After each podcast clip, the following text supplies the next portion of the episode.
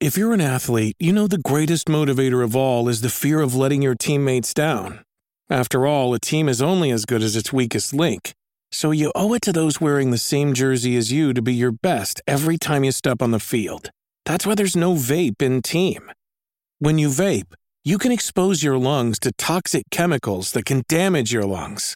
If you're a step behind, the team's a step behind. Brought to you by The Real Cost and the FDA.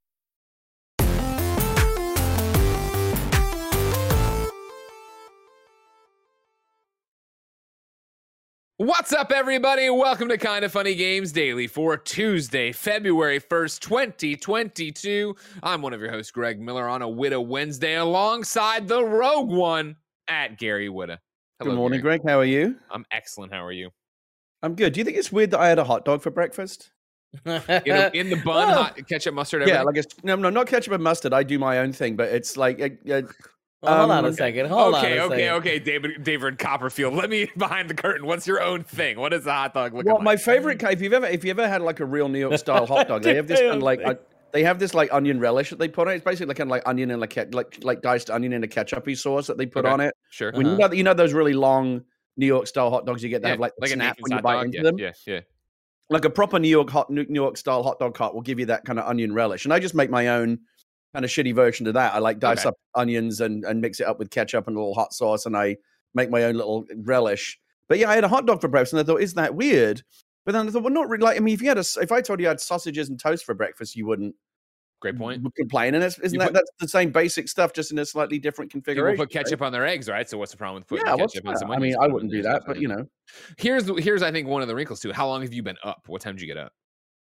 Um, I mean, I was up early. This the, ba- the baby got us up early. Exactly. I was up. I was up around six ish. Mm-hmm. Okay. And yeah, I, was, I was, I was, I was awake at around six, but I wasn't like pottering around the kitchen until sure. like seven ish. It's one of those. Now, on top of being a new parent, on top of there being a global pandemic, you're a man about town. Like, you know what I mean? You, do I think no, it's I'm a man about the house? I don't think I've had a hot dog for breakfast recently. I Let definitely have. Something. I'm going to gro- I'm going to the grocery store later. Sure. And I'm and, and I'm and I'm excited about it like I'm going to the fucking black and white ball or something. Wow. Because okay. just going getting out of the house just to get some groceries is is an exciting journey for me these days. Are you going solo?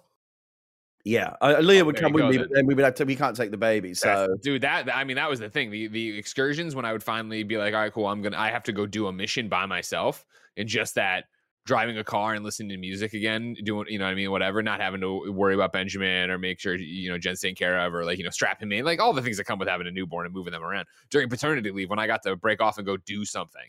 Yeah. Like even if it was, and it, there was always a chore. I was never like, you know, yeah. going off and playing street hockey, Kevin. I'm always yeah. going to the container store. I'm always doing something. Yeah. Just having that moment. I, like, with, with our first, sometimes I would just go sit in the car. Sure. Could just, just, to be able to shut a door and be in a little fortress of solitude, even just for five minutes. Yeah, yeah, yeah. yeah. We haven't gotten to that yet, though. We haven't gotten to oh, that oh, level get, yet. You'll, you'll, you'll, get there. No, no, no. You, you, you haven't on this baby. You said that oh, was your I see first. what you mean. Right, right, right. Yeah, yeah, for sure. Okay. Um, yeah, it's you know, it's it's it's a treat. You seem to be doing all right though. Yeah, yeah, we're hanging in there. Doing we're good. You're hanging like in there. Good dad. Yeah, I'm trying. I'm trying, everybody.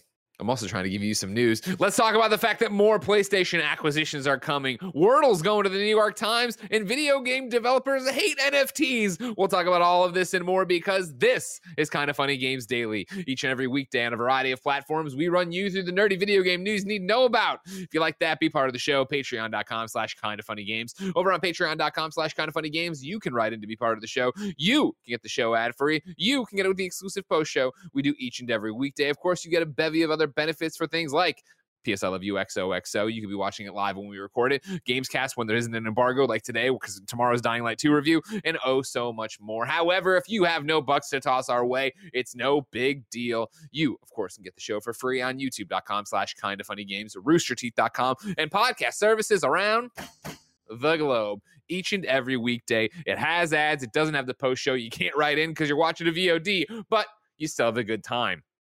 If you wanted to have even more fun, no big deal. Twitch.tv slash kind of funny games, where you can watch us record the show live, just like Kebabs on TV is, Turbulent Turtle is, and OMGLXR. Remember, if you're watching live, you have a special job. Kindoffunny.com slash you're wrong. Tell us what we screw up as we screw it up so we can set the record straight. If that still wasn't enough, you can support us on the Epic Game Store with the creator code kind of funny. Uh, you go there, anything you buy in the Epic Game Store, we get a kickback from. You might say, I don't use PC, Greg. I only use my Switch. I only use my PlayStation. I only use my Xbox. I respect that. You, of course, can use your Epic creator code, kind of funny, uh, when you're using uh, Rocket League, uh, Fortnite. Uh, the other thing too, Fall Guys. That's the one, right? They, they they're, they're on. Epic's got everybody kind of. And if they don't have them, Xbox has them. If Xbox doesn't have them, Bracer Group doesn't have them. If they don't, you know, the list goes on. Uh, housekeeping for you. There is a brand new episode of PS I Love You XOXO live right now, ladies and gentlemen. YouTube.com slash kind of funny games, podcast services around the globe. Uh, we are talking all about how Bungie is going to revolutionize PlayStation, of course, after PlayStation bought Bungie. Weird. I feel like it's the inverse, but that's how Jim Ryan's talking. We'll talk about that in a little bit when we talk about more acquisitions. For now, though, thank you to our Patreon producers. Gord- uh, then, by the way, February producers, a new round of names, Gary. It's always an exciting day. Mm, mm. Gordon McGuire, McGuire, maybe. Uh, James Davis, aka at James Davis makes Pranksky, Manny, the Bagel Boy Sanchez, and Blackjack. Today we're brought to you by DoorDash, but I'll tell you about that later. For now, let's begin the show with what is and forever will be the Roper Report. Time for some news. I got six items on the Roper Report. Oh, Baker's dozen. I've never done this before, Gary and Kevin. I'll let you know, right? I was running late today. Uh, the day got thrown off, right? And then I had to take a shower real quick. Then I had to make the coffee, walk the dog.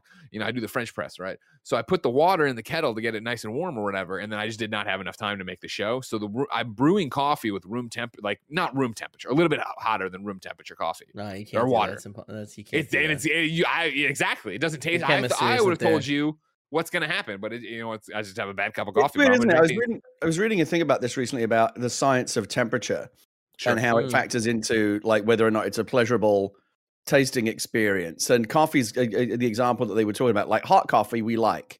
Uh-huh. Iced Love coffee, ice cold coffee, we like. Fantastic. Yeah. But tepid coffee, we don't like. Trash. See, I do. It's not the temperature that's throwing me off. It's the fact that the taste of it. I when I get He's a a cup of coffee, the first Don't thing let as I do, play. and Kevin's seen it, I'll pop the top off, or if it's a cup, I just let it sit there because I don't want to burn my tongue. I have a Well, no, you sensitive don't know, but you It's don't well want it known. super hot. But there is a sweet spot, right? And once it drops even a degree below that, I'm like, ah, this isn't really what I'd call hot anymore. I, don't- I, I can't have he's anything to had do with I like it. day old coffee just that's been. If sitting you want to know, like the one thing I, pro- oh, well, I shouldn't say the one thing. I would say top of the list probably. Everybody can text or tweet Jen. Don't text her, I guess. T- tweet my my wife at Gangster. See where it ranks. But she is always horrified because I will get a cup of coffee at the farmer's market, whatever, when we're starting our day, put it in the, the car, and then she'll see me drinking that cup of coffee five hours later. She will be like, See, is that this is why I got that. This is, this is why I got that stupid ass Ember Bluetooth mug because you can program it to to keep the coffee at literally like my coffee is like 136 degrees Fahrenheit, or whatever. No and it I lots don't want there to. I'm already hot hot. too. Like, I'm already hot all the time. you, Yeah. here's the thing: is I'm a, I'm a very slow coffee drinker, right? I sip it kind of throughout the morning, which means the last third of the cup really goes to waste. Because by the time I've got that low,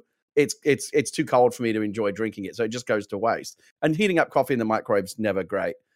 But the weird thing about the Ember mug is when you, even if it takes me two hours to drink it, the last sip of coffee is as hot as the first one, and it's actually like a really weird experience. Oh wow, this coffee's like still hot. I like it a lot. I'm not being paid by Ember Mug to say this or anything. It's actually like just a are. really good mug. like well. I, it's way too expensive for what it is, but it's How much really it? good. It's it's it's it's I don't know. Go look it up. Go to ember.com. It's a lot. It's, it's too much money. God, look at you. mug. Just And then one- and then one morning I wanted my coffee and it went, Oh, you can't have your coffee because we have to install a firmware update. And I'm like, fuck this. There you go. That's the future Yeah. you want to live in. Uh, Yeah. Real quick, OMG underscore like really in the chat went, I drink 15 cups a day, and that cracked me up. Number one on the Roper Report, there are more PlayStation acquisitions coming. We go to Christopher Dring at gamesindustry.biz. Kinda. We actually start on Christopher's Twitter where he put up this thread, which ends with something interesting, but leads into his article that he put up yesterday after all the news broke, where he interviewed uh, Jim Ryan and Bungie's uh, Pete Parsons. Anyways, the tweets go like this. The motivation behind Sony's acquisition of Bungie is to help boost their own abilities to make live service multi platform games.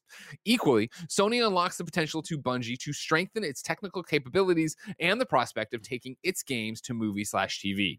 The deal was in the work for the past five to six months. It's not a reaction to Take Two slash Zynga or Microsoft slash Activision deals. here's the thing I think is the most interesting. And Jim Ryan told me, of course, Christopher Dring, we ex- we should expect more when it comes to further acquisitions. Again, Jim Ryan told me we should expect more, and that's in quotes, when it comes to further PlayStation acquisitions.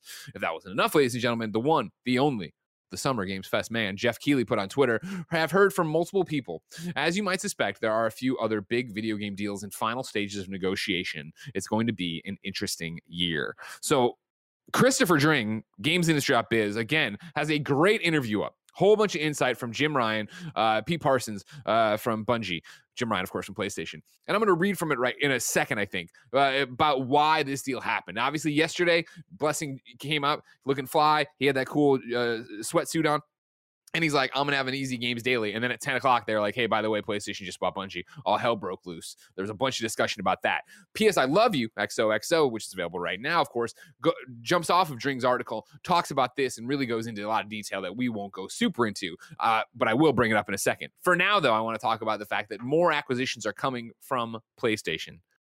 Gary, how does that sit with you? The, the, more and more of this talk of the consolidation of the games industry, where are you at with it? I mean, I feel like we could be at the beginning of a new arms race. That's yeah. what it feels like, don't you think?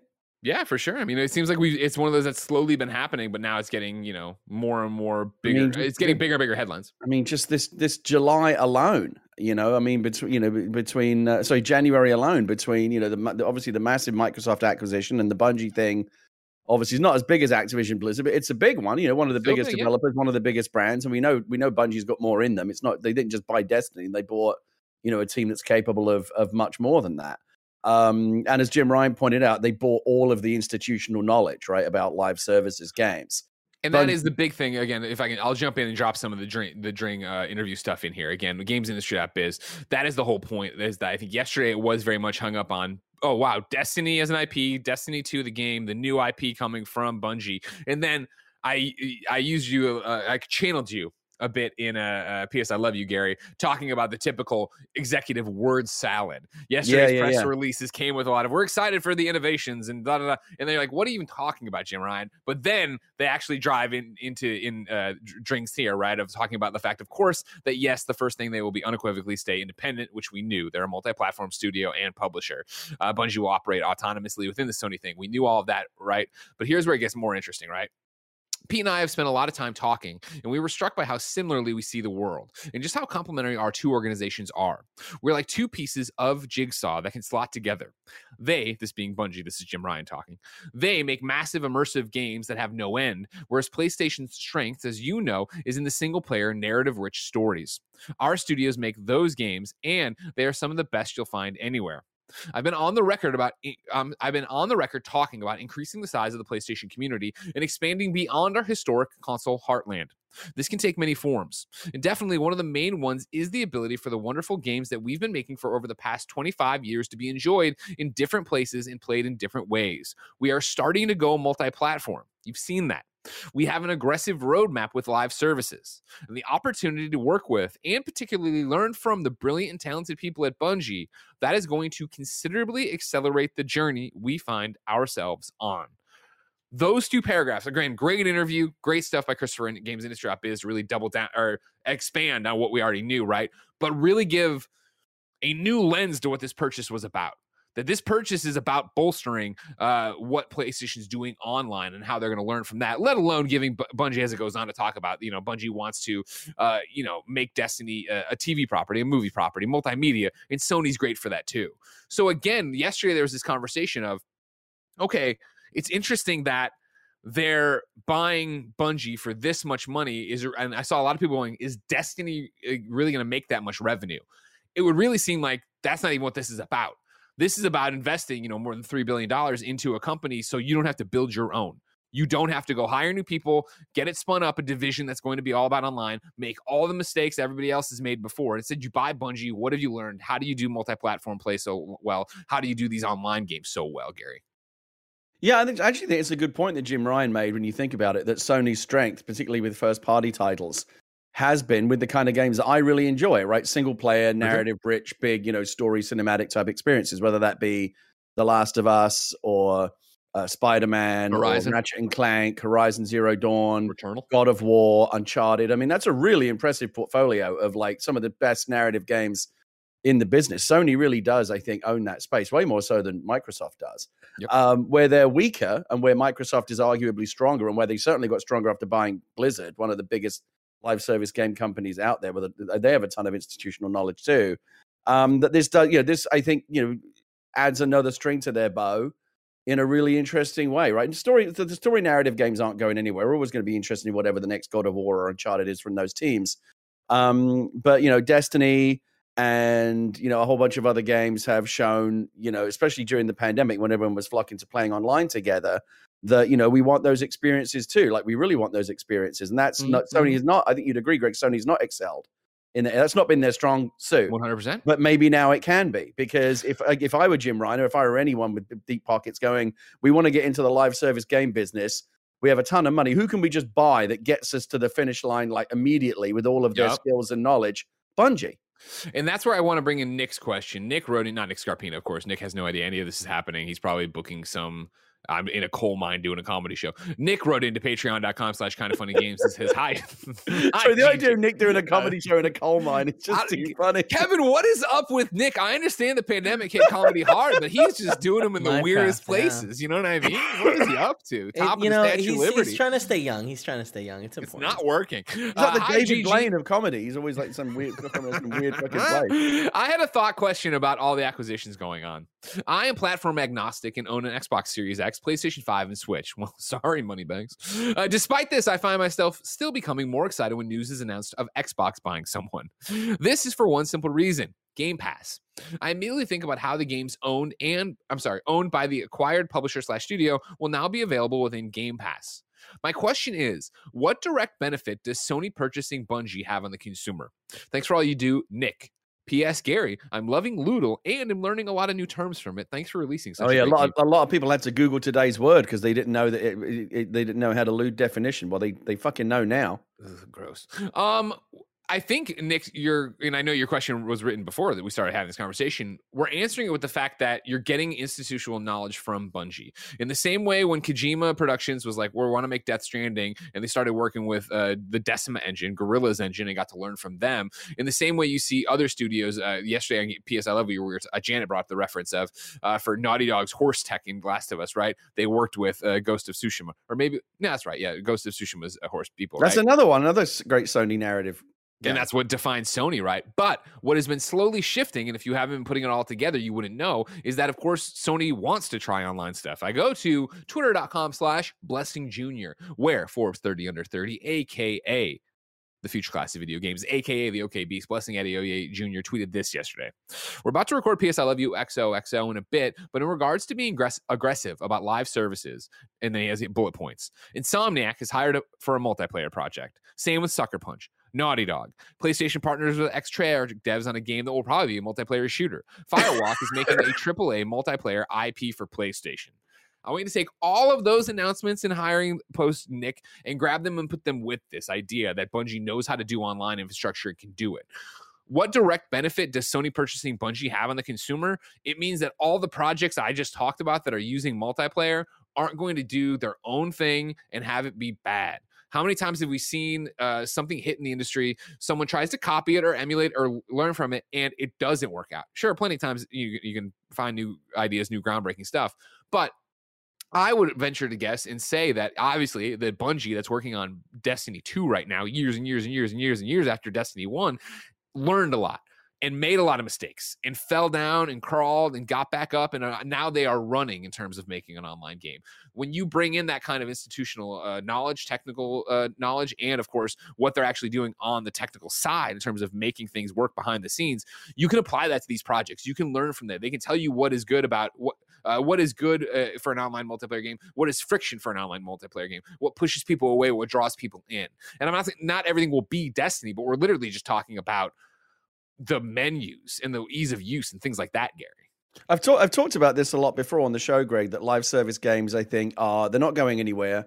Mhm. They're very much an emergent genre. The reason why we've seen more failures than successes is it's a genre that developers are still figuring out. Right, we're still feeling out the edges of it. Like they're trying, experimenting a lot of things, what works, what doesn't, and we have seen a, a, a lot of very high profile failures. Anthem, uh, Avengers, Um, I wouldn't call the division a failure. I think it's actually one of the better Oh, you examples. fucking do it. It's not. It's but it's not. It's it's not. I love the division. Don't get me wrong, but it, it, it it's not. I don't think it blew up the way that the Ubisoft. I I I, I don't know if we'll see a Division three. Um, but so if you Well, look at like what Division Heartland you're getting though. Don't forget. No, I, I, I- it's they're not. They're not abandoned. I, I, I don't think it's like it wasn't like a tier one, you know, blockbuster the way that Sure. you know Destiny has Sure. been. And, and and really, what and this is my point. What has been other than Destiny? All we've seen are these very expensive playmats. Anthem, you know, even a company like Bioware with all of their knowledge, all of their skills, and all of the back end of EA could not pull it off. Um, you know, Square Enix and Crystal Dynamics. I mean, these are these are companies with a lot of knowledge about how to make games, and the, the big big Avengers. Uh, you know, felt you know, and it's you know, and they're struggling to get anyone to give a shit. So, and it's gotten to the point where I've noticed recently that the kind of live service thing, it's almost started to feel like a a dirty word. I remember when there was even like a hint that Assassin's Creed might be going in that direction with like the Assassin's Creed Unlimited or whatever. People were like, Infinity. oh no, don't Infinity. do Infinity. Sorry, yeah, don't do that. Don't do that. People are all pissed off about it. But Bungie, who practically kind of sort of invented this genre, you know, the kind of the loot grind live service shooter with uh, the first Destiny, they've been doing it the longest. They um, and have had the most success with it. Like nobody knows more about the do's and don'ts of making a live service game right now than Bungie. Um, and so it makes total sense for me if if Sony are looking for a turnkey solution that's just going to get them into that game very quickly just buying in all of that all of that knowledge and all that experience to me makes a lot of sense 100%. And you just said, you know, uh, the ABCs basically of, you know, doing these kind of games, which I want to call out. And I know you, this is usually your shtick, Gary, but I'd like to go into the chat and bust some heads real quick because when I was making my point, Drew Venator got held up on this. He went dot, dot, dot. The menus, Greg. Yes, motherfucker. I'm not saying they bought them just for the menus. I'm saying that there's a lot to learn about player retention and what players like and what they don't like and how you do this and how fat. Like I'm talking, and this is somebody who has a fucking degree in magazine journalism. The amount of times we talked about below the page, below the fold, and what's All- going on all there. of those- and all of those- You think they aren't tracking your fucking eyes and how fast you scroll through a page Absolutely. at IGN? Drew Venator, All time yourself those out. Get the fuck out of my face. all of those little details matter ux matters the non-sexy things that you don't think are going to be important they're all important and I, I again bungie could you could probably uh, bungie could probably sit you down in a conference room with their ux team and talk to you nonstop for a week about good about what make what makes a good menu and what makes a bad menu and you would learn a bunch of shit that you never even fucking knew was important that's what sony is buying Exactly. So then the question becomes Jim Ryan told me we should expect more. What do you expect next, Gary?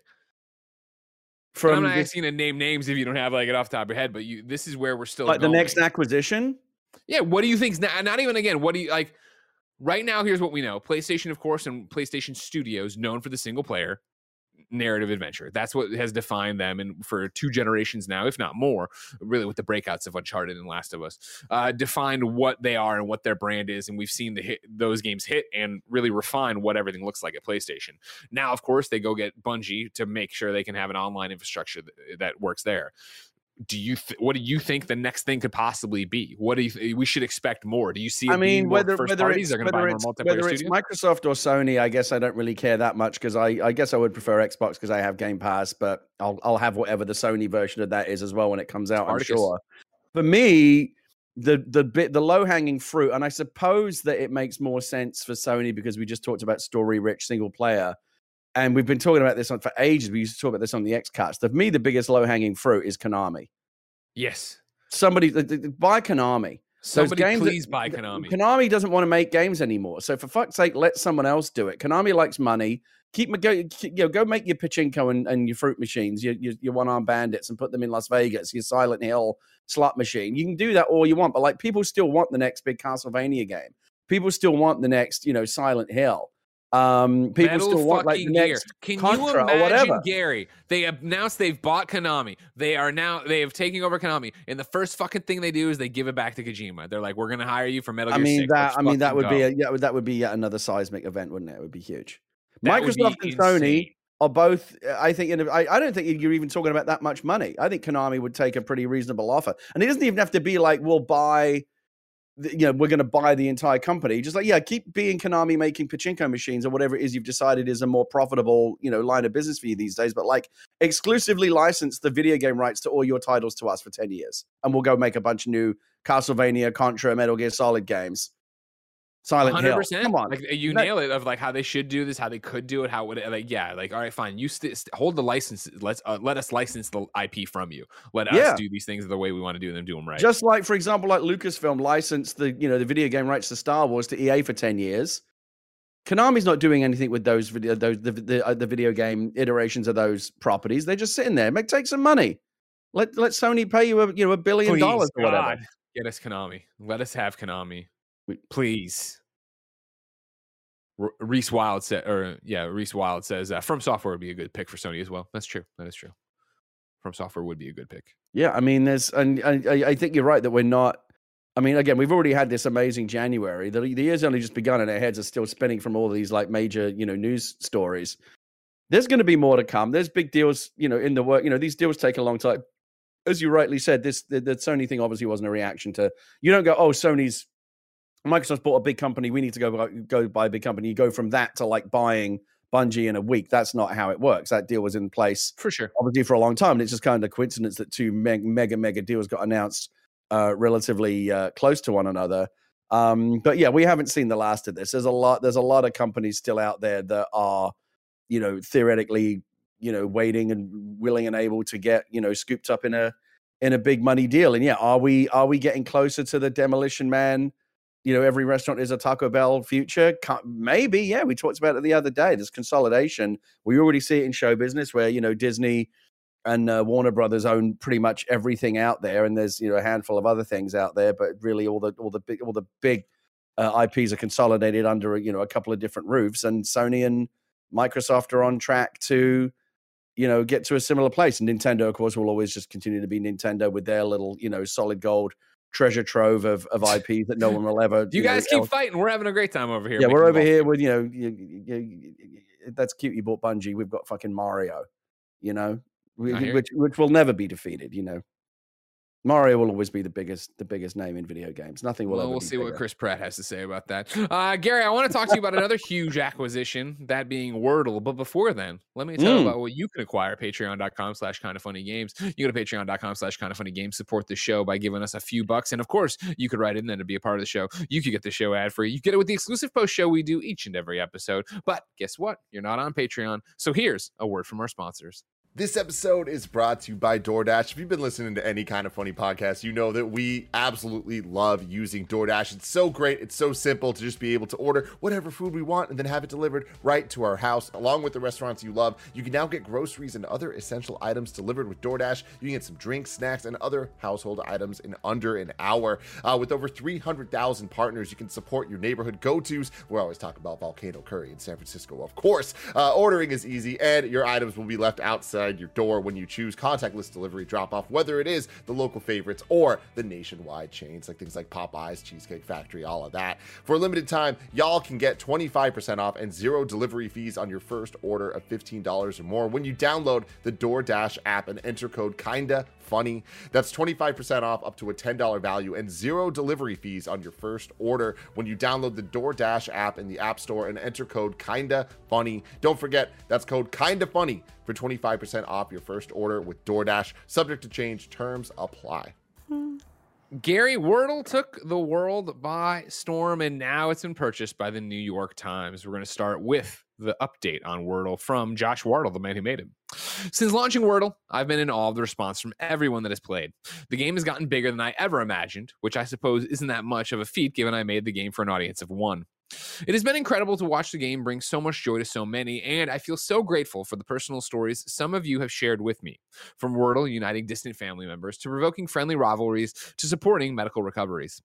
On the flip side, I'd be lying if I said this hasn't been a little overwhelming. After all, I'm just one person, and it is important to me that as Wordle grows, it continues to provide a great experience for everyone. Given this, I am incredibly pleased to announce that I've reached an agreement with the New York Times for them to take over running Wordle going forward.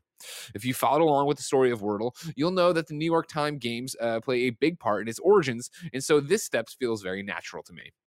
I've long admired the NYT's approach to their games and the respect with which they treat their players. Their values are aligned with mine on these matters, and I'm thrilled that they will be stewards of the game moving forward. When the game moves to the NYT site, it will be free to play for everyone, and I am working with them to make sure your win your wins and streaks will be preserved. Thank you all for playing and making Wordle an unforgettable experience, Josh. I follow this up with two paragraphs from Marc Tracy at the New York Times, who wrote about the New York Times buying it. The purchase, announced by the Times on Monday, reflects the growing importance of games like crosswords and spelling bee in the company's quest to increase digital subscriptions to 10 million by 2025. Wordle was a, Wordle was acquired from its creator Josh Wardle, a software engineer in Brooklyn, for a price quote in the low seven figures. The Times said the company said the game would initially remain free to new and existing players. Gary, you of course made a knockoff Wordle called Lewdle. W- Putting your biases aside, that now you want to be purchased by Pornhub. What I'm not of biased. I'm not biased at all. I'm very happy for Josh Wardle. I was actually glad to see yesterday that I, I feel like the majority of the sentiment in terms of the reaction seemed to be uh, aligned with mine, which is good for him. He deserves it. Of course. Um, and there were some there, there were there were some people out there saying, "Oh, he didn't have to do this. He could have opened a tip jar or something and made a bit of money. Uh, he didn't need to sell out to the New York Times or whatever." I think all these people are hypocrites. Any, any, any of these people, any of these people who go, "Oh, you know, you're a sellout," if they had been in the same position and they'd have created they created something that suddenly a major you know companies come along and say, "We'll give you like three to four million dollars for it," come on, you're taking the money. Of course you are. Um, in a way, it's it's it's really kind of the third of the of the three B. You know, it's it's it, in a weird way, it, it's it's the same story, right? You know, Bungie, um, Activision, Blizzard, and now Wordle. You know, these uh, game, you know, basically games and game companies getting bought up by big, big media outlets, right? The New York Times is a major, major, you know, global media outlet. And they, you know, the, uh, the the cynical interpretation is, yeah, they took something which was this charming little free to play web browser word game that you know wasn't bothering anyone and wasn't in any way obnoxious, and now it's been subsumed into a major media company. A lot of people, um, you know, a lot of people don't like. A lot of people don't like the New York Times because you know news and current affairs, everything's politicized these days. Everyone's got to take a side. Um, and I guess the the the most germane thing is that they've said it will initially uh, be for free. But if you're familiar with the New York Times and subscribe to them as I do, you, over the app, they have they have a bunch of little word games that they put up every day. They're like five minute word games, and um, you have to pay for them. They're not they're not free to to, to access. And, uh, and uh, Wordle is very much. I I, I predicted I was ages ago. So New York Times are going to buy this because like if you look at their other little daily word games, this is so it's so much in that family of games that they already have. It makes so much sense to them. It has a ton of mind share. Everyone's talking about it, or being presumably will bring a lot of traffic to them. Um, it's probably a very, very sensible, you know, from business It's- from the, from the New York Times sense to add it to their games portfolio. For Josh Wardle's point of view, to like take something that he never meant to be anything, and now suddenly, you know, he's a, a millionaire. Um, you know, is is fantastic. You know, I, I think it's good for everyone. The the downside is, yeah, if at some point two months from now they put it behind a paywall, that's just a that's one more charming little thing that we had for free and now we don't. It reminds me a little bit of what John Krasinski did. Remember some good news that he did during the Yeah. pandemic? yeah. and it was this it was this charming little kind of you know shoestring and duct tape oh you know we're just out here trying to have fun uh, kind of thing and it, it put a smile on he was doing it around the same time i was doing animal talking and, and i remember it put, putting a lot of smiles on people's faces. Um, and then the next thing you know he goes and sells it for you know to cbs for a fortune and they you know put it behind a paywall. So you know everything's everything's nice and and and wonderful and kumbaya until the you know the inexorable forces of capitalism kick in and say no no no it's always at the end of the day about money. That, that that's valid and there's there's legitimacy to that but at the, at- the end of the day to me it's a story of a cool guy who created something smart without any cynical intent at all and made a lot of people happy and now he's getting rewarded rightly so i, I i'm all for it good for Josh I think Wardle. that's that's the difference between him and Krasinski, right? And with what you're talking about is that yeah, this is a guy who made a fun word game for his wife that then got out to the public and we all fell in love with it and started playing with it. And now yeah, he makes low seven figures for it. Fuck yeah, Yeah. go get him. And the other side of the coin, yeah, with the New York Times doing it, people being mad that it might go behind a paywall, might do whatever. Again, I'm not even trying to. I threw it out as a joke to begin with. Now throwing it out for real of like, journalism is fucking hard and not uh, easy way to make a buck anymore. And so, as all of these different places try to figure out how to survive and have to start putting things behind a paywall, I want to talk about Forbes and Paul Tassi in a little bit. Actually, I can just do it here because it's just a shadow. If you didn't know, Let me go. I put it in for required reading at the very bottom. I will toss it out right now. Let me go all the way down and grab it though. Uh, Paul Tassi tweeted this today. Of course, if you don't know, Paul Tassi writes over at Forbes, does a bunch of great reporting on live service games. So he talks a lot about Destiny, a lot about Avengers, and so on.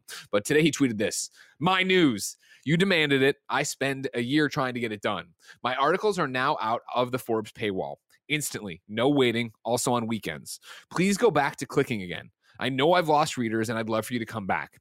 I appreciate everyone who has stuck around this whole time, reading what you can, employing dot dot dot workarounds. But I get it if you left. Just go back to reading as normal, and hopefully I can demonstrate this is the right call for my audience. Heart, heart.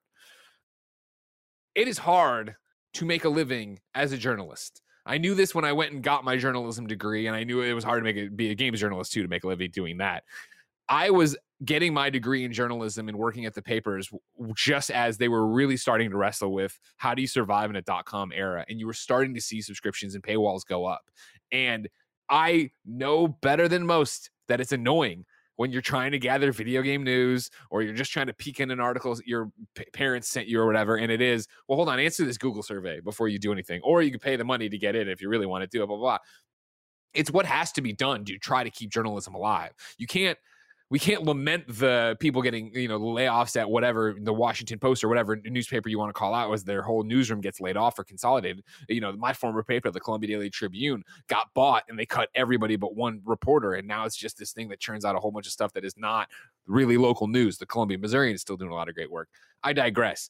You need to support things like this, and so the New York Times buying it. I, I when it happened, I, I tweeted out, God damn it. Just more the fact of like, I can't believe it's happening. Many people read it as me being like, yeah, fuck the New York Times. Like, no, no, whoa, I, I subscribe to the New York Times. I pay for a New York Times subscription already. So going behind a paywall wouldn't hurt me here. And honestly, if I didn't, this would probably be enough that I would go, you know what? Why not? I'll kick them a few bucks and play the game. And then also, you know, light bulb, you also get to read the newspaper. You get to read the news that the New York Times is doing and the journalism there's doing. That, of course, is what we're talking about, right? Where Kurjuki writes in and says, uh, "This." And I'm sorry, I, am sorry, sorry. Silly Pants Jackson in the live one said, "If Wordle goes behind a paywall, it's dead." That is not correct. It's dead in terms of being the phenomenon it is. It will go behind there, but as with most of these kind of things, the New York Times is hoping this converts one Yeah, I mean, do, you- do you know how many people play the New York Times crossword every day, and they have to pay to play it? A and lot. this is the thing. It's it's it's looking to convert one percent of the Wordle audience to come in, p- buy a subscription, yeah, and then maybe stick around. You know, add value to the people who are only doing the crosswords. Add value to the people who are doing it to read the paper, right? And OMG's this says, remember, quote, remember when Wordle was free and everyone was talking about it on Twitter. Uh, remember when Wordle was free and everyone was talking about it on Twitter? End quote. Uh, And he puts he, he credits that to our future as a conversation we're gonna have a future. Yes, that is going to happen. That was going to happen if Wordle stayed free. I've already noticed that I stopped. Pay- I'm not posting my Wordle results anymore. I'm still playing it usually every day, but I've done a couple days. I play where it I've- every day. I flaked. missed one day the other day, and I lost my streak because I played it on the computer instead of on the phone. Ah, yeah, you can't do that. Your streak, your streak keeps going when you come back. I was surprised by that. I thought when I, we missed our first day, I was like, oh, our streak's over, but it wasn't. It's just counting the ones you win or lose, which is great. Right, right, right. So like this is the ebb and flow of it. And again, I know we sit here and we know I everything should be it'd be great if everything was free. It'd be great all this stuff happens. I'm with you, Gary, that this is a win-win. Because guess I- what could have happened? The New York Times could have just made a, a Wordle clone. They could have just fucking cloned it and been like, here's our version of it. And maybe it wouldn't have gotten bigger, not even headlines. I don't. Josh I w- don't. w- Wor- Wa- Waddle wouldn't have gotten any money out of that. I don't understand this. And we and we got conditioned to everything on the internet being free. I get it, and a lot of terrific content on the internet is still free. It's ad supported or it's just put up there for free, whatever. But when someone like clicks on an article on a on a thing and says it's behind a paywall, oh, I've got to pay to read this. Fuck off. I mean, do these people when they go to the market and look at the boxes of cereal on the shelves go, oh wait, I've got to pay for this? Fuck you. It, you know, just like a box of cereal, a news article is something that took time and money and effort to produce and bring to you. It's a commodity and it's a business and you know there are different ways to bring people content. You can you can you can have ads and then people put ad, fucking ad blockers on them the guardians the guardian's a good example. I subscribe to the guardian. The guardian's actually completely free. Um and th- th- but they have a voluntary news it's like if you would like to support us here's an option for you to support us. And when you support them you get like a couple of other little features like the ability to like bookmark articles or whatever. But none of that stuff is actually behind a paywall and they've actually been phenomenally successful doing that. They, they do very, very well off of that model. So there's still different. You know, paywall is not always the answer, but you know, New York Times. Let me think what I pay for. I pay for the Guardian. I pay for New York Times. I pay for the Washington Post, but that's rolled in with Amazon Prime. Um, and I pay for Oh, Apple really? I News didn't know that. Yeah, if you have an, if you have Amazon Prime, you have a subscription to the Washington Post. look into that. Um, and I pay for Apple News Plus because there's a ton of content behind the Apple News Plus paywall, which is really, really good. And I enjoy reading a lot of their stuff. So, um, yeah, I don't. I, again, just to bring it back to the uh, to the to the to the word to the wordle of it all, I am really glad. There's always going to be the malcontent. There'll be people say, oh, "Fuck wordle, I'm never playing it again," or whatever. Fuck the man, fight the power, whatever. Fine, that's that's that's a valid point of view. But I was I was glad to see that most people because he went about it the right way, because it's a very charming story, because it seems like he's a nice guy. The vast majority of people are like, you know what, good for him. He deserves it. Why not? When you, uh, you, you know when when you create something like that, lightning in a bottle, which you're lucky to do maybe once in a lifetime, and you get a- and you get a I don't know what George, Josh Wardle's financial situation was prior to this. Maybe you already had a bunch of money. I don't know. But if someone offers you like three, four million dollars, that's life changing money. That can set you up for life. And What's you- your, you- the number you're putting on Lewdle? What's the new the Lewdle number? Well, Greg, you know I can't possibly prejudice negotiations that may or Okay, may not yeah, be I, know, ongoing. you know, I'm bloated. It's happening already. I understand. I understand. My apologies. My apologies. Uh, in the you're wrong. I have some for later on, but like Jack Martin says, not sure if you cover this, but New York Times subscriptions are separate from New York Times game subscriptions. That's right. You actually, if you want to play all of the word games, you have to pay an extra subscription. But you can. So it's the But you crossword might, I think included. you might be able to buy. I think you might be able to get a subscription to just the games. I Yeah, can't you- remember. that- yes, I, you can do just the paper. You can do just the games. But I remember there's all accesses, which is what I have, which I think gives me at least the crossword. Maybe it just gives me the crossword. I don't know. I haven't looked into it enough. Well, you can. Yeah, I think you can do the crossword for free every day, but then they have like four or five other little games in their little kind of five minute daily word game section. Okay. okay. And I think maybe you can play them for a limited time, but after a while, it'll ask you to, to sign up for a subscription. And my guess is that eventually Wordle is going to go behind that that that wall. Of course. My, I think they'll keep it free for a few months, and then it'll go behind the wall. Let's move on to number three on the Roper Report. Team 17 has been publicly condemned by its former business partner for selling NFTs. This is George Yang at GameSpot. Indie developer Aggro Crab Games has put out a strong statement against NFTs. The studio condemned one of its business partners, publisher Team 17, after it had announced it would begin selling NFTs. Aggro Crab has only worked with one. On one game together with Team 17 so far, uh, and it was 2020's Going Under, which is a roguelike about being an intern. It's great. You should go play it. Uh, the statement reads, quote, We believe NFTs cannot be environmentally friendly or useful and really are just an overall fucking grift. Please do not harass employees at Team 17 or the devs under their umbrella, as this decision seems to have taken everyone off guard and likely came from the very top. Needless to say, we will not be working with them on further titles and encourage other indie developers to do the same unless this decision is reversed. I fucking hate it here. Says this is the official statement. Founder Nick Kaman uh, and creative director uh, uh, Pollock. This is the kind of word salad I can get behind, Greg. Spicy word salad. I fucking hate it here. I love it. This, This is, is how what I we feel want. day. You wake up a new NFT news. story. The backlash from the online community was strong enough that the publisher has since deleted its tweet of the NFT announcement. NFTs have been a hot button topic uh, in the game space, with companies such as Ubisoft going all in on the venture. Uh, yeah, while audiences and developers remain skeptical about them. If that wasn't enough, then I have another follow up also from GameSpot, not George who wrote the last one. This is Eddie uh, about the Overcooked devs.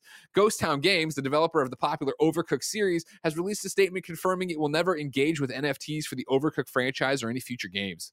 Quote, we at Ghost Town Games just wanted to reassure you all that Overcooked, parentheses, and, and Overcooked, yeah, and any of our future games will never engage with NFTs. We don't support NFTs. We think they carry too great an environmental and social cost, the studio said in a social media post.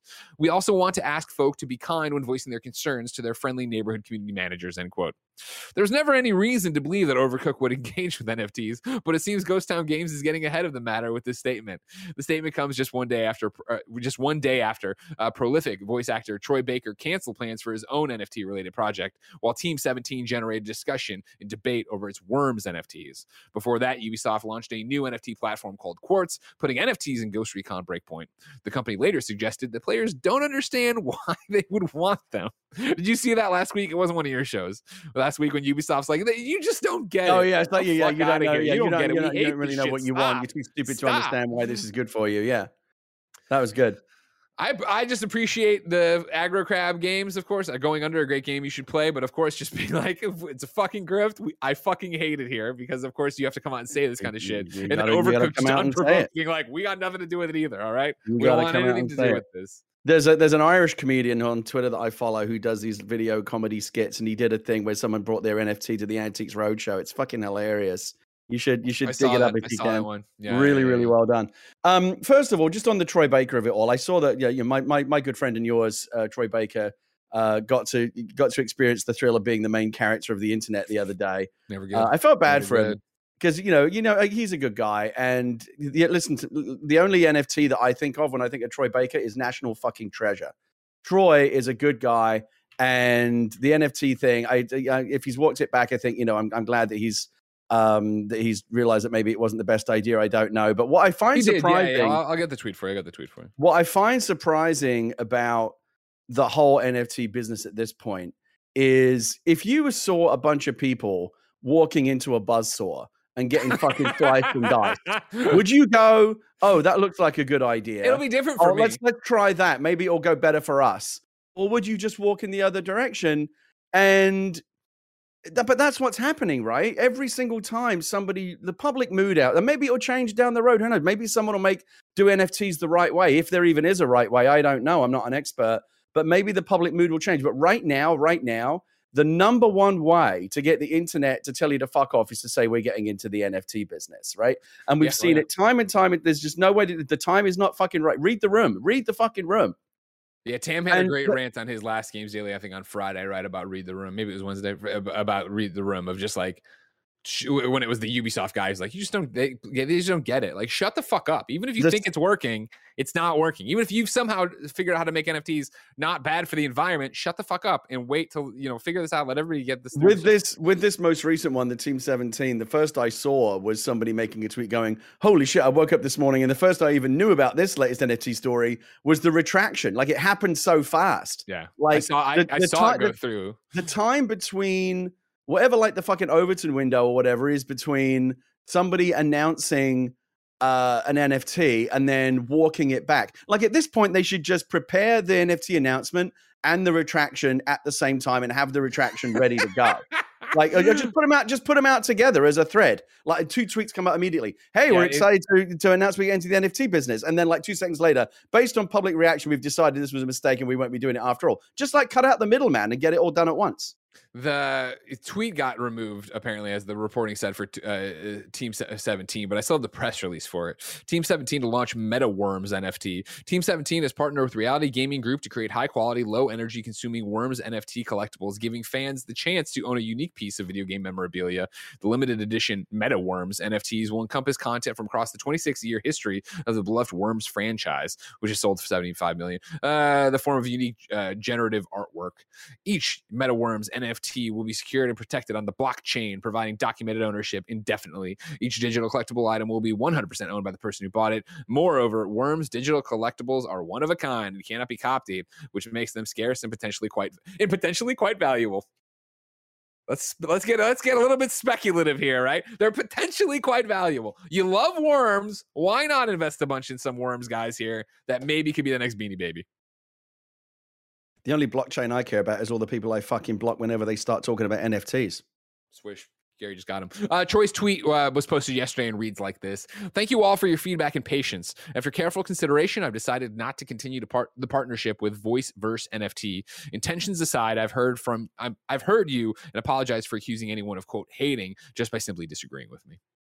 So good on Gary. Or I'm sorry, on, on Troy. Let me let me ask you this: Do you think that because it's hard to say, and I'm and I'm not an expert on NFT. I, here's the thing: I I try to kind of stay out of it because I'm not an expert on NFTs. I, I I've looked a little bit at like what basically what it is and the reasons why a lot of people seem to think it's a scam, but I'm not.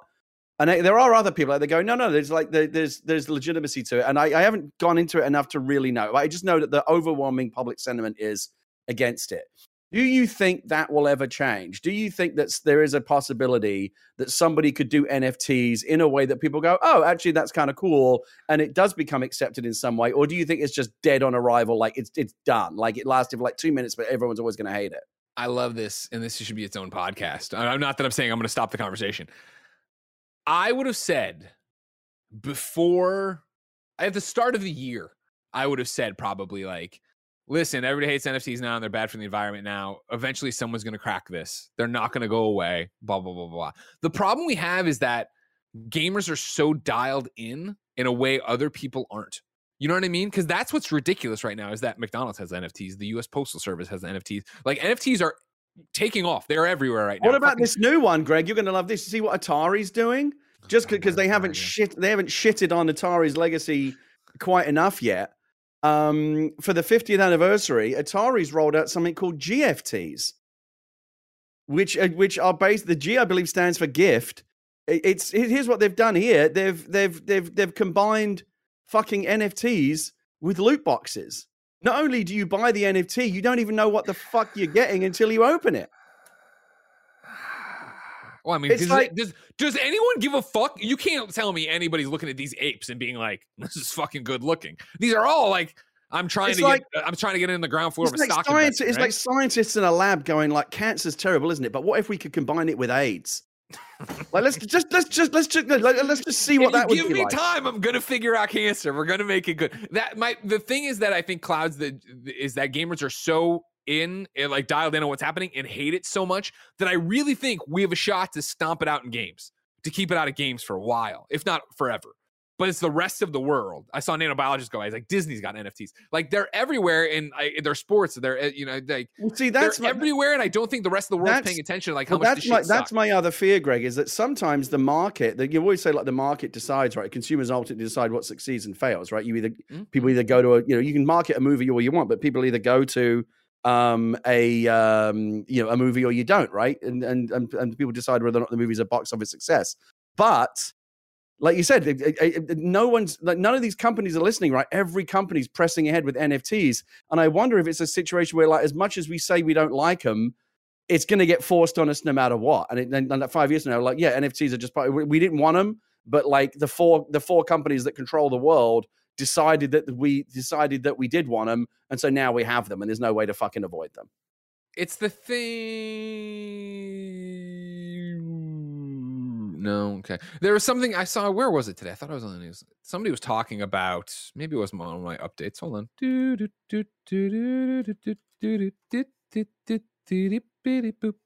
Here it goes. Yeah, Bloomberg. My Bloomberg subscriber. Uh, uh, I subscribe to Bloomberg. Uh, Insider today dropped this piece of news on me today that maybe uh, stick with me and I'll get back to where we're going. Right, crypto regulation is coming. This is not the article. This is just the flyer about it. Regulators across the globe are getting more serious about crypto this year as concerns grow about environmental the environmental impact of crypto mining and the use of digital assets for illicit activities. Governments are grappling with balancing the need for more oversight and investor pr- protections with their desire to cash in on the burgeoning industry. Then it goes through in Russia, Vladimir Putin uh, has indicated uh, he supports a plan to tax and regulate crypto mining rather than ban rather than the ban uh, it was proposed uh, by the central bank. Key Democratic lawmakers in the U.S., which has become the largest Bitcoin mining center following China's ban last year, have been holding hearings and asking mining companies for details of their power usage and greenhouse gas emissions.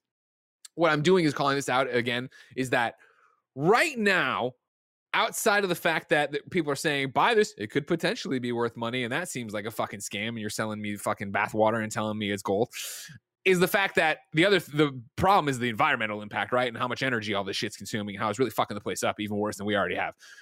With government and regulation and starting to get involved there, there is that future that you can look down that may and I, i've heard a lot about the the next wave of uh, how they're doing the blockchain stuff. And again I, i'm not an expert by any stretch of the imagination on any of this that that next wave that they're all trying to get that not all of them but the good ones or the people who are trying to do good are trying to get to will be less of an environmental tax on the entire fucking planet. Like if they can cross that line before the rest of the world kind of understands and wraps their head around how bad it is because they're buying a fucking Fry Guy NFT. I don't know what McDonald's NFTs are. I'd buy no, I wouldn't buy. I'd buy a Fry Guy toy. Is that How is this, well, here's what I don't understand. How is this regulation gonna gonna go down with the people that are like really into crypto? Because like, isn't the whole point of crypto? They at least will of the fucking vanish. Are you It's kidding? They're there. It's, it's like, oh, it's fuck out. completely unregulated. It's decentralized. It's this fucking anarcho currency. We're all running around like fucking Mr. Robot with our V for Vendetta ma- uh, masks, fucking spending fake money to buy, you know, uh, black market drugs on the dark web and hire assassins to kill each other or whatever. Like that's the fucking utopia they're talking about. Um, and if the and if the government if the government's going to get involved and start regulating it, I think a lot of these crypto bros are going to lose interest. They- no, it's not even lose interest. It will be a hot and cold thing. That is what's like.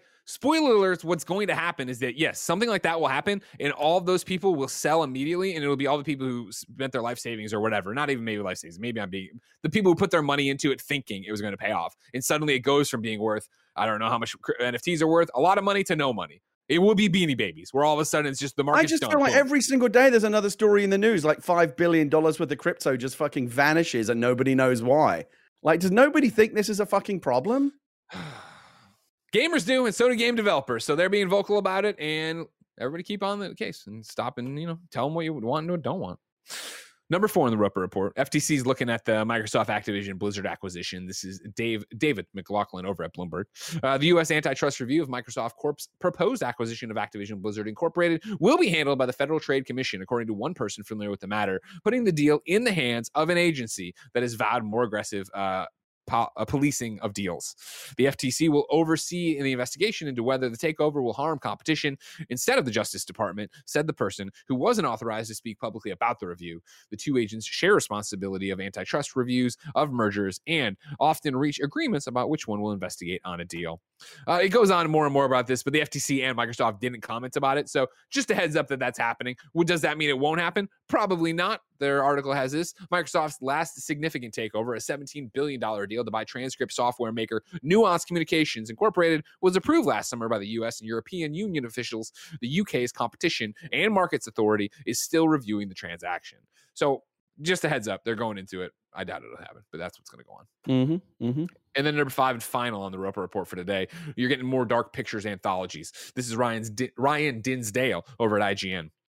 Supermassive Games seemingly has plans to release at least six more Dark Pictures anthology games on top of its upcoming The Devil in Me. The developer has trademarked six further titles in the franchise with the European Union Intellectual Property Office, as spotted by The Marmalade on Twitter. Uh, the six games trademarked, all under the Dark Pictures anthology brand, are called Switchback, Directive 8020, The Craven Man, Intercession, Winterfold, and O'Death. Supermassive Games has already released three games in the series Man of Medan, Little Hope, House of Ashes, and confirmed a fourth is on its way. The upcoming The Devil in Me was announced to be this, by the studio in October and revealed to be the season one finale for the series. Ahead of the franchise's release, release of Man of Medan in 2019, Supermassive Games said the Dark Picture anthology would span eight games with a release schedule of two per year. If all the trademarks are uh, games are released. However, that would bring the total up to 10 games, two more than the developer initially planned. There's no guarantee that Supermassive Games will develop all of the trademark titles into full games, but it's likely some of them will be initially planned eight game schedule. Gary, that's great news. I'm excited about that. Yeah, I'm liking the vibe of these Dark Pictures games. I really enjoyed um what was that first in um uh, what was the first? No, no, the one before that, the thing that they did for Sony. Oh, Until Dawn. Until Dawn. Until Dawn. So I really liked Until Dawn and I haven't played a Dark Pictures game yet, but I, I really like the fact the, the fact that they're um, they're two players. Yeah. like well, they can be even more than that if you want. Something that Leah and I can play together. Um, they look beautiful. The graphics look great, and uh, I'm always down for a good horror experience. We've got House of Ashes installed on the Xbox right now. We just need to. Um, Personally, I, my I, favorite one, and I, I know that not everybody agrees with me on that, but I think they've gotten better as they've gone. I suspect nothing's going to get played on the TV for the next few weeks other than uh, Forbidden West. But uh, when I can finally get that back, uh, from from Leah. I think we'll maybe we'll try some of the dark pictures stuff. For sure, for sure. Gary, I'm excited to see what's going on with all these dark picture games, but that's so far away. If I wanted something more immediate, say what came to the mom and grop shops, where would I go? The official list of upcoming software as listed by the kind of no wait hold on what wait you're nailing, you're it. Okay, start again. Uh, the official list of upcoming software on each and every platform, as listed by the Kind of Funny Games Daily show hosts each and every weekday. Yeah. yeah. Out today. Discord support is officially rolling out on PlayStation consoles this week. You can get it. I got it this morning.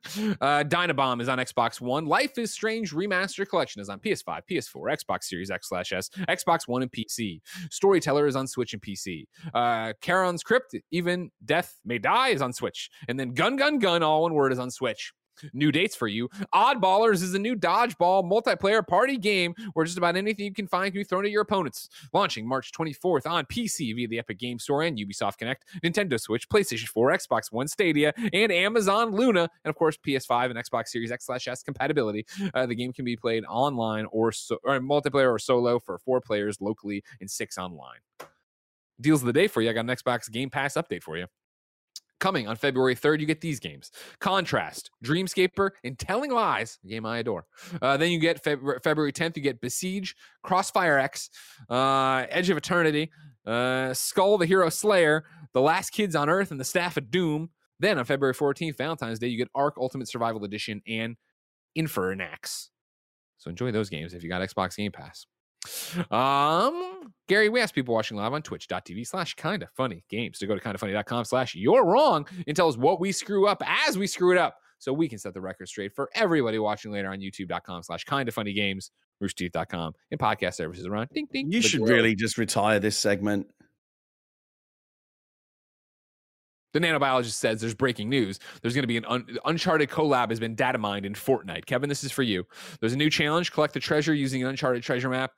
And then uh, I was just okay. Th- that's there's going to be stuff for the Uncharted so movie, in. Kevin. Okay.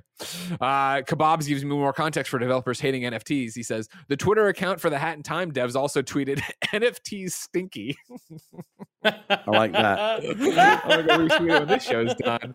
Um, but uh, what's this not here? No, that's not news. Uh, uh, no, no, no. Okay, that's it, ladies and gentlemen. That's another episode of Kind of Funny Games Daily. If you're watching live on twitch.tv slash kind of funny games, the good times don't start. Stop. You can keep watching right now and you'll get Mike, Andy, and Nick playing Spy Party. Uh, if you want to follow me and Gary, we're going to go to patreon.com slash kind of funny games, record a post show you can get later in the day, of course. Of course, on patreon.com slash kind of funny games, you can get the show ad free. You can write in to be part of it. You can be a Patreon producer. You can get the post shows and you can support all the other shows the exact same way. Uh, tomorrow, your host on Games Daily is going to be Blessing and Andy. Thursday, it's me and Tim. And then Friday, it's me and Married to the Games, Gabe Patillo. If that wasn't enough kind of funny for you, remember patreon.com slash kind of funny games. You get all sorts of stuff. Remember tomorrow, youtube.com slash kind of funny games and the Gamescast podcast feed, our review of Dying Light 2 goes up. So it is a big time Ooh. review season here and it's fantastic. Gary, you killed it today. I'm proud of you. That was a good show today, I thought. I agree. Until next time, ladies and gentlemen, it's been our pleasure to serve you.